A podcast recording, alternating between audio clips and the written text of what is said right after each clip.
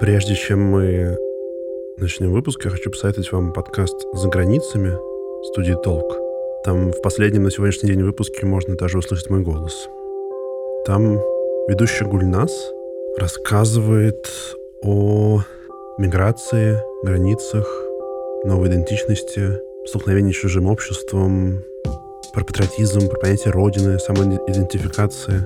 Вот. И это очень классно сделанный подкаст, потому что это, по сути, ее дневник, рассказы про свою жизнь, но также разговаривает много с другими людьми, с всякими экспертами, берет комментарии и так далее. Мне очень понравилось, как он сделан. Можете послушать его везде, где вы слушаете подкасты.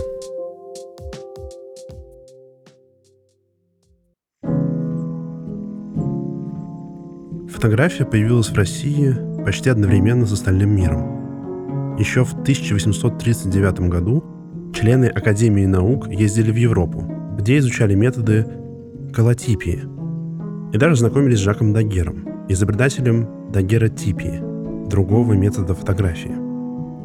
Колотипия делалась при помощи бумаги, пропитанной йодистым серебром. Дагеротипия тоже с помощью йодистого серебра, но на металлической пластине – уже год спустя в Москве одним изобретателем был открыт художественный кабинет для портретной фотосъемки. Первое время интерес к фотографии был в первую очередь научный, но постепенно перешел в художественную плоскость. В России начали открываться фотоателье. Одним из первых было ателье под названием «Светопись» Сергея Левицкого. Снимки Кисловодска и Пятигорска, сделанные им, были удостоены золотой медали на международной выставке в Париже. Ну и дальше фотография прижилась в Российской империи – к концу XIX века здесь уже были журналы, посвященные искусству фотографии, были самые разные жанры, от портрета до фоторепортажа, ателье по всей стране и много именитых фотографов.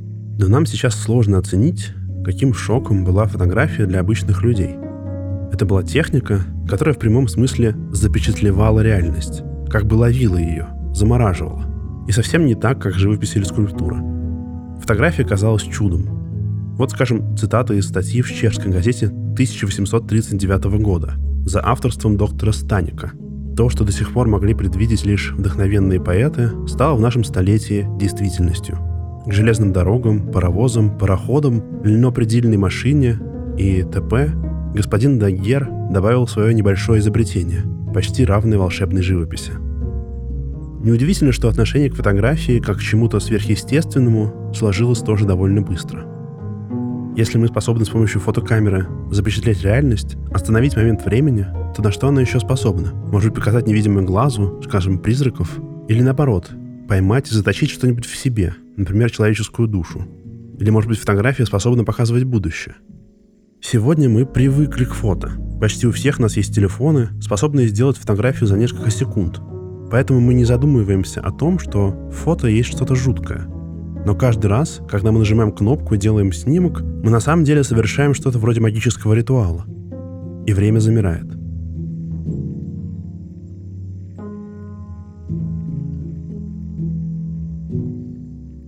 Привет.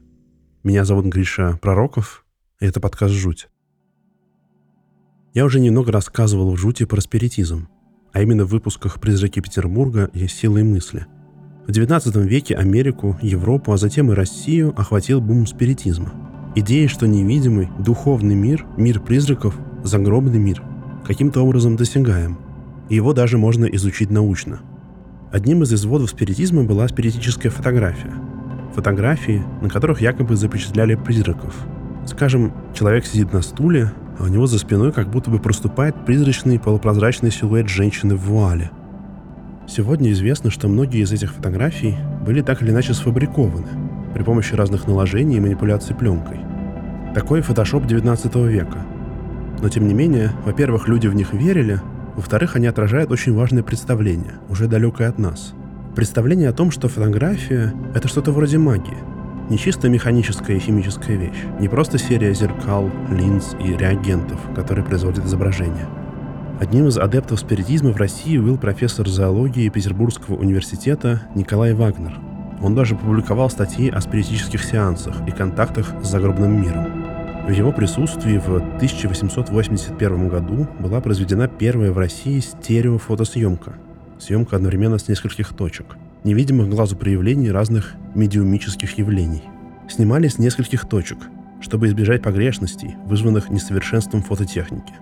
Ученый хотел доказать, что все эти вещи – фантомное образование, призраков, какую-то энергию, которая проявляется во время работы медиума – все это можно запечатлеть. На сеансы с фотографированием духов приглашали незаинтересованных свидетелей для подтверждения частоты проводимых экспериментов. Камеры, пластины и реактивы тщательно проверялись и маркировались. Еще одним энтузиастом был действительный статский советник Александр Аксаков. Он собирал спиритические фотографии со всего мира, и некоторые из них были из России. Причем не только из столицы. Скажем, у Аксакова есть фотографии из провинциального города Каменец-Подольский. Там сделано фото материализации девушки Поли. На обороте снимка заботливой рукой указаны дата и время сеанса. Существует даже фотография самого Аксакова, где он сидит, а рядом с ним призрак. Противником спиритизма был химик Дмитрий Менделеев. В 1875 году по предложению профессора Менделеева была сделана комиссия для изучения спиритических явлений. Члены этой комиссии решили провести серию опытов-сеансов, чтобы проверить, не являются ли спиритические сеансы обманом. Результаты были отрицательными – члены комиссии не признали сверхъестественного в увиденном и посчитали, что медиум демонстрирует не паранормальные способности, а управляет сознанием обывателя. На Менделеева обиделся другой химик, Александр Бутлеров, стараниями которого было создано много спиритических фотографий.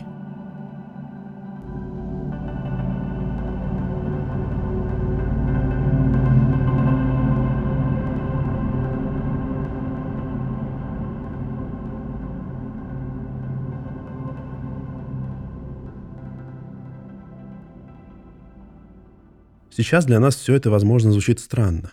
Исходя из современных, европейских, если можно сказать, представлений о рациональном, нам кажется, что никакие ученые не могли верить ни во что подобное. Но это узкий взгляд на мир. Долгое время в самых разных культурах сохранялось недоверие к фотографии. Скажем, был такой врач-калмык Улюмджи Душан. И он в 1928 году издал книгу «Вредные обычаи и суеверия у калмыков и борьба с ними», тоже скорее такой рационалистический европейский взгляд. И он там описывает, что у калмыков считается опасным сниматься на фотографиях, что в этом замешаны нечистые духи, и что с тем, кто будет запечатлен на снимке, произойдет что-то плохое. Он описывает такой случай. Один калмык с друзьями поехал в Ставропольскую губернию. Их решил заснять какой-то фотограф, но не отказывались. Но один все-таки согласился и дал себя снять с верблюдом. Его друзья посчитали, что все, ему конец. Он буквально погиб – ругали его. Долго обсуждали между собой произошедшее и пытались понять причины. Решили, что фотография будет передана военному ведомству, и калмыка возьмут в солдаты. Другие говорили, что это сделано, чтобы возбудить ложное судебное дело. И еще кто-то думал, что фотограф сделал для какого-то колдовства. Так или иначе, они ждали, что этот калмык погибнет вместе с верблюдом.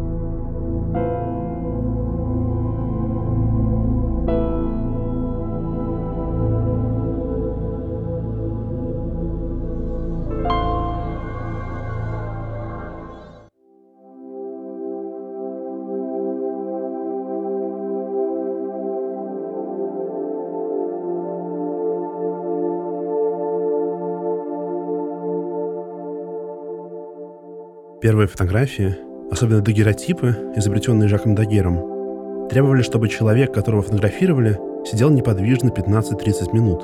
Это неудобно. Но фотографии были гораздо дешевле, чем заказывать портреты у художников. Поэтому многие охотно соглашались. Тем не менее, идеальным, как бы макабрически это ни звучало, объектом фотографии были мертвые люди. В Англии и Европе появился обычай фотографировать мертвецов. Людям хотелось сохранить образ любимого человека – и мертвого красиво одевали и открывали ему глаза, так что он выглядел как живой. Такие фотографии назывались постмортом, и в России в 19-м, начале 20 века они не прижились. Но в стране фотографировали похороны императоров и печатали фотографии большими тиражами. Люди покупали их, чтобы повесить дома на стену. Например, на картине «Не ждали» Ильи Репина в комнате на стене висит посмертный портрет императора Александра II, убитого народовольцами – но в Сибири, благодаря немецким переселенцам, обычай постмортем был распространен до 1990-х годов. У немцев была своя особенность фотографий постмортем. Они наряжали детей и незамужних и неженатых молодых людей невестами и женихами. Этот обряд получил название Тотенхохцайт, что буквально значит «свадьба покойников». Делалось это из убеждения, что человек при жизни должен обязательно вступить в брак. Девочек одевали в белое платье, а на голову одевали венок. Юношей, мальчиков и холостяков наряжали в костюм, на латкан которого прикалывали букет жениха. На самом деле фотография — это только самый современный извод этого обряда. Он связан с очень древними, еще первобытными представлениями о том, что брак необходим как в этой жизни, так и в загробной. Есть версии, что обряд прошел несколько ступеней. И первоначально, когда умирал неженатый юноша, вместе с ним убивали и хоронили девушку, которую одевали как невесту. Потом стали просто совершать как бы фиктивный ритуальный брак живой девушки и мертвого холостого юноши. Наконец, в современной форме он пришел к тому, что покойных одевали в свадебные одежды и фотографировали. Обряд Тоттенхохсайт отличался от обычных похорон. Могилу копали молодые люди. Гроб незамужней девушки должны были нести до кладбища молодые неженатые парни. На похоронах юношей цветы и венки перед гробом несли молодые девушки. Они плели венки из полевых цветов. На похоронах младенцев иногда пели песни, которые матери поют своим детям. А если хоронили девушку, которую должны были скоро выдать замуж, то пели одну свадебную песню. Обычно печальную. Но главное, на похоронах делали множество фотографий. Немцы не поминают умерших ни на 9, ни на 40 дней, поэтому фотография похорон является единственным напоминанием о моменте смерти близкого человека. Идея, что фотография способна запечатлеть что-то невидимое, но существующее, касалась не только призраков и спиритизма. Другие ученые и изобретатели пробовали снимать вещи, которые могут наполнять наш мир и воплощаться в нем. И в этом на самом деле нет ничего странного. Мы с вами живем в мире, в котором мы принимаем существование сил, излучений и энергий, которые нельзя просто так увидеть. Мы все согласны, что есть сила гравитации. Или что есть такая вещь, как радиация, и она может быть опасной. Мы снимаем далекие галактики и, наоборот, микроскопические организмы. В 1898 году польско-белорусский ученый Яков Наркевич Йотко, тогда подданный Российской империи, представил на пятой выставке Русского технического общества электрографию – электрический способ фотографии. Для этого требовалась индукционная катушка, которую он использовал для электрического заряда металлической пластины. Когда какой-нибудь предмет или часть тела помещали на светочувствительный материал поверх заряженной пластины, разряд создавал светящийся силуэт.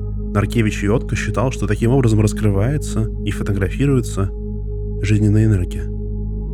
Несколько десятков лет спустя такой же способ фотографии заново открыл Семен Кирлиан – у него было всего четыре школьных класса образования. Он родился в многодетной армянской семье, и ему с детства приходилось работать. Декоратором, настройщиком роялей, водопроводчиком, электриком, поэтому на образование не было времени. Тем не менее, Кирлян был настоящим изобретателем. Он увлекался электромеханикой и делал всевозможные приборы. Например, сделал электропечь для отливки шрифтов, и им пользовалась городская типография Краснодара. Или сделал магнитное устройство для очистки зерна, которое затем мололи в муку. В 1939 году Кирлиан работал мастером по ремонту электрооборудования в больнице. Он чинил аппарат для физиотерапии, в котором использовался ток, и заметил странное розовое свечение между электродами. Тогда он решил, что вот это электрическое свечение можно как-то сфотографировать, зафиксировать на фотопленке. Он взял монету, подсоединил к ней один электрод, положил сверху пленку, накрыв ее вторым электродом, и включил ток. Получился снимок монеты, по краям которой шел скользящий разряд – такая электрическая корона. Воодушевленный своим открытием, он стал фотографировать так самые разные вещи. Листья деревьев, собственные руки. Живые предметы отличались от неживых. Более того, от состояния снимаемого объекта зависело свечение. Например, аура вокруг сорванного листа, если снимать его через какие-то промежутки времени, становилась слабее. Как и Наркевич и Отко, Кирлян решил, что его снимки демонстрируют что-то парапсихологическое. Например, какую-то неоткрытую еще жизненную энергию. Вместе со своей супругой он продолжил эксперименты и наблюдения. И 20 лет спустя, в 1958 они опубликовали результаты своих экспериментов. Консенсус был в том, что кирлянография может сообщить что-то скрытое и новое об объектах съемки или идущих в них процессах. Кто-то пытался анализировать с их помощью металлические руды, кто-то использовал в криминалистике, а сотрудник НИИ нормальной физиологии вообще думал, что так можно определять пьяных водителей – но прежде всего открытия Кирлиан стали ассоциироваться с парапсихологией. Их работа была не слишком известной. Пока в 1970 году в Америке не вышла книга «Парапсихологические открытия за железным занавесом». Подобный метод электрофотографии, сделанный при помощи высокого электрического тока, стал известен как эффект Кирлиан или фотография Кирлиан. В начале 70-х годов Тельма Мосс и Кендалл Джонсон из Калифорнийского университета в Лос-Анджелесе провели обширные исследования фотографий Кирлиан. Мосс возглавляла независимую лабораторию парапсихологии, которая была закрыта университетом в 1979 году. Да, это была лаборатория парапсихологии. Дело в том, что многие решили, что Кирлиан открыл способ сфотографировать ауру или биополя любого человека или живого организма. Идея биополя или какой-то жизненной энергии, которую излучают живые организмы, вообще давно существовала и в эзотерических кругах, но и в науке, на самом деле тоже. Советский ученый Александр Гурвич, например, в начале 1940-х годов предполагал, что что-то такое существует, что от живых организмов может идти какое-то излучение. Биополе пытались изучать. Вот, скажем, профессор Александр Спиркин, член-корреспондент Академии наук СССР. В 1980 году в интервью газете «Труд» рассказывает про поиски биополя при помощи кирлианографии. На голубой окружности, ауре, бросаются в глаза выбросы, похожие на солнечные вспышки. Это и есть проявление биополя – которые излучают и человек, и животные, и растения. Метод фотографии Кирлиан стал очень популярным. Да и до сих пор многими считается, что так можно запечатлеть ауру человека и, например, по ее цвету или стабильности определить, насколько здоров человек. Скажем, если она на изображении разорвана в каком-нибудь месте, значит, тут человека надо лечить.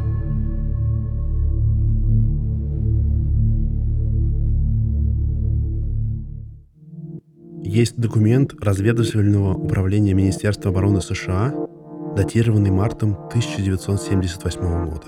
В нем рассказывается про парапсихологические исследования в странах Варшавского договора, в первую очередь СССР. Кроме прочего, в этом документе можно прочитать про работу пермского психиатра Геннадия Крахалева. Он был уверен, что при зрительных галлюцинациях образы, которые человек видит, как-то передаются на сетчатку глаза, а потом излучаются в пространство, и тогда их можно запечатлеть. В общем, Крахалев пытался сфотографировать галлюцинации. Его эксперименты при этом, написанные в документе Минобороны США, были скорее любительскими, проходили без должного контроля, хоть и подтверждались другими учеными. Крахалев создал специальное устройство, которое включало маску для подводного плавания на лице испытуемого, растяжной мех от аппарата фотокор и фотокамеру. Зрительные галлюцинации записывались в темноте, и из 203 пациентов Пермской городской больницы 83 запечатлели что-то на пленке. Перед тем, как продемонстрировать полученные изображения, ученые просили пациентов подробно описать зрительные образы, возникшие в их мозгу.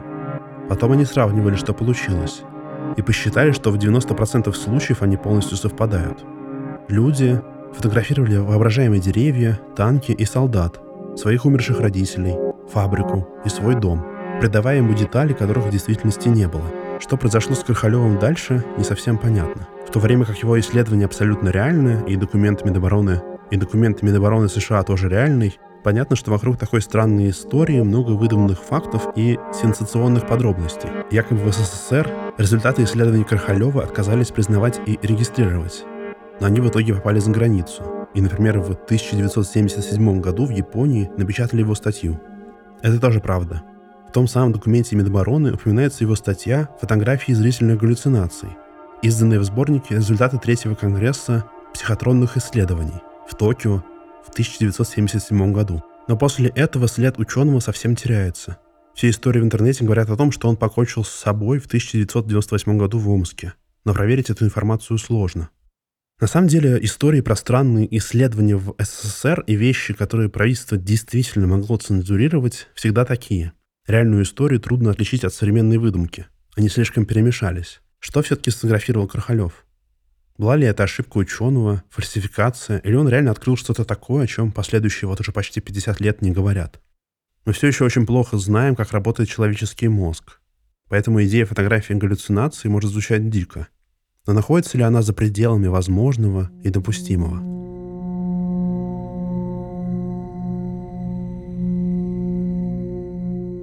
Сегодня по крайней мере, в массовом сознании для большинства людей представления о фотографии поменялись. Она стала чем-то бытовым и обыденным, лишилась всякой мистики и магии. И, наверное, привычно на это смотреть через призму прогресса. Вот этой европейской философии, что мир линейно развивается, движется к просвещению. И если мы меняем свои представления о чем-то, это потому, что мы лучше разбираемся. Но так ли это? Или может в фотографии все-таки есть что-то странное, а мы забыли? Может, она правда способна запечатлеть что-то такое, что мы не видим невооруженным глазом. Но мы уже просто не знаем, как это разглядеть, и принимаем за ошибки или помехи. Может, биополе и галлюцинации возможно запечатлеть, и мы бы расширили наше представление о мире, если бы относились к этому серьезно. Может, правда, есть какой-то глубокий смысл в том, чтобы фотографировать мертвецов. И можем ли быть мы уверены, что каждый раз, когда мы снимаем кого-нибудь, мы не меняем их судьбу?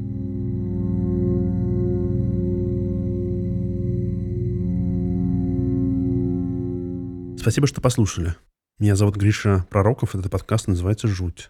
Если вы слушаете подкаст в приложении, где можно ставить оценки, скажем, в Apple, пожалуйста, напишите что-нибудь, поставьте оценку, я все читаю, читаю все комментарии ВКонтакте. Мне очень приятно получать от вас фидбэк. Если хотите помочь тому, что я делаю, можете сделать это при помощи Boosty или Patreon. Там можно донатить деньги, и там я публикую небольшую подборку ссылок на всякие дополнительные материалы, Научные статьи, тексты, фото иногда, видео. К выпускам жути. Может быть, к этому выпуску будет пара фотографий. До встречи.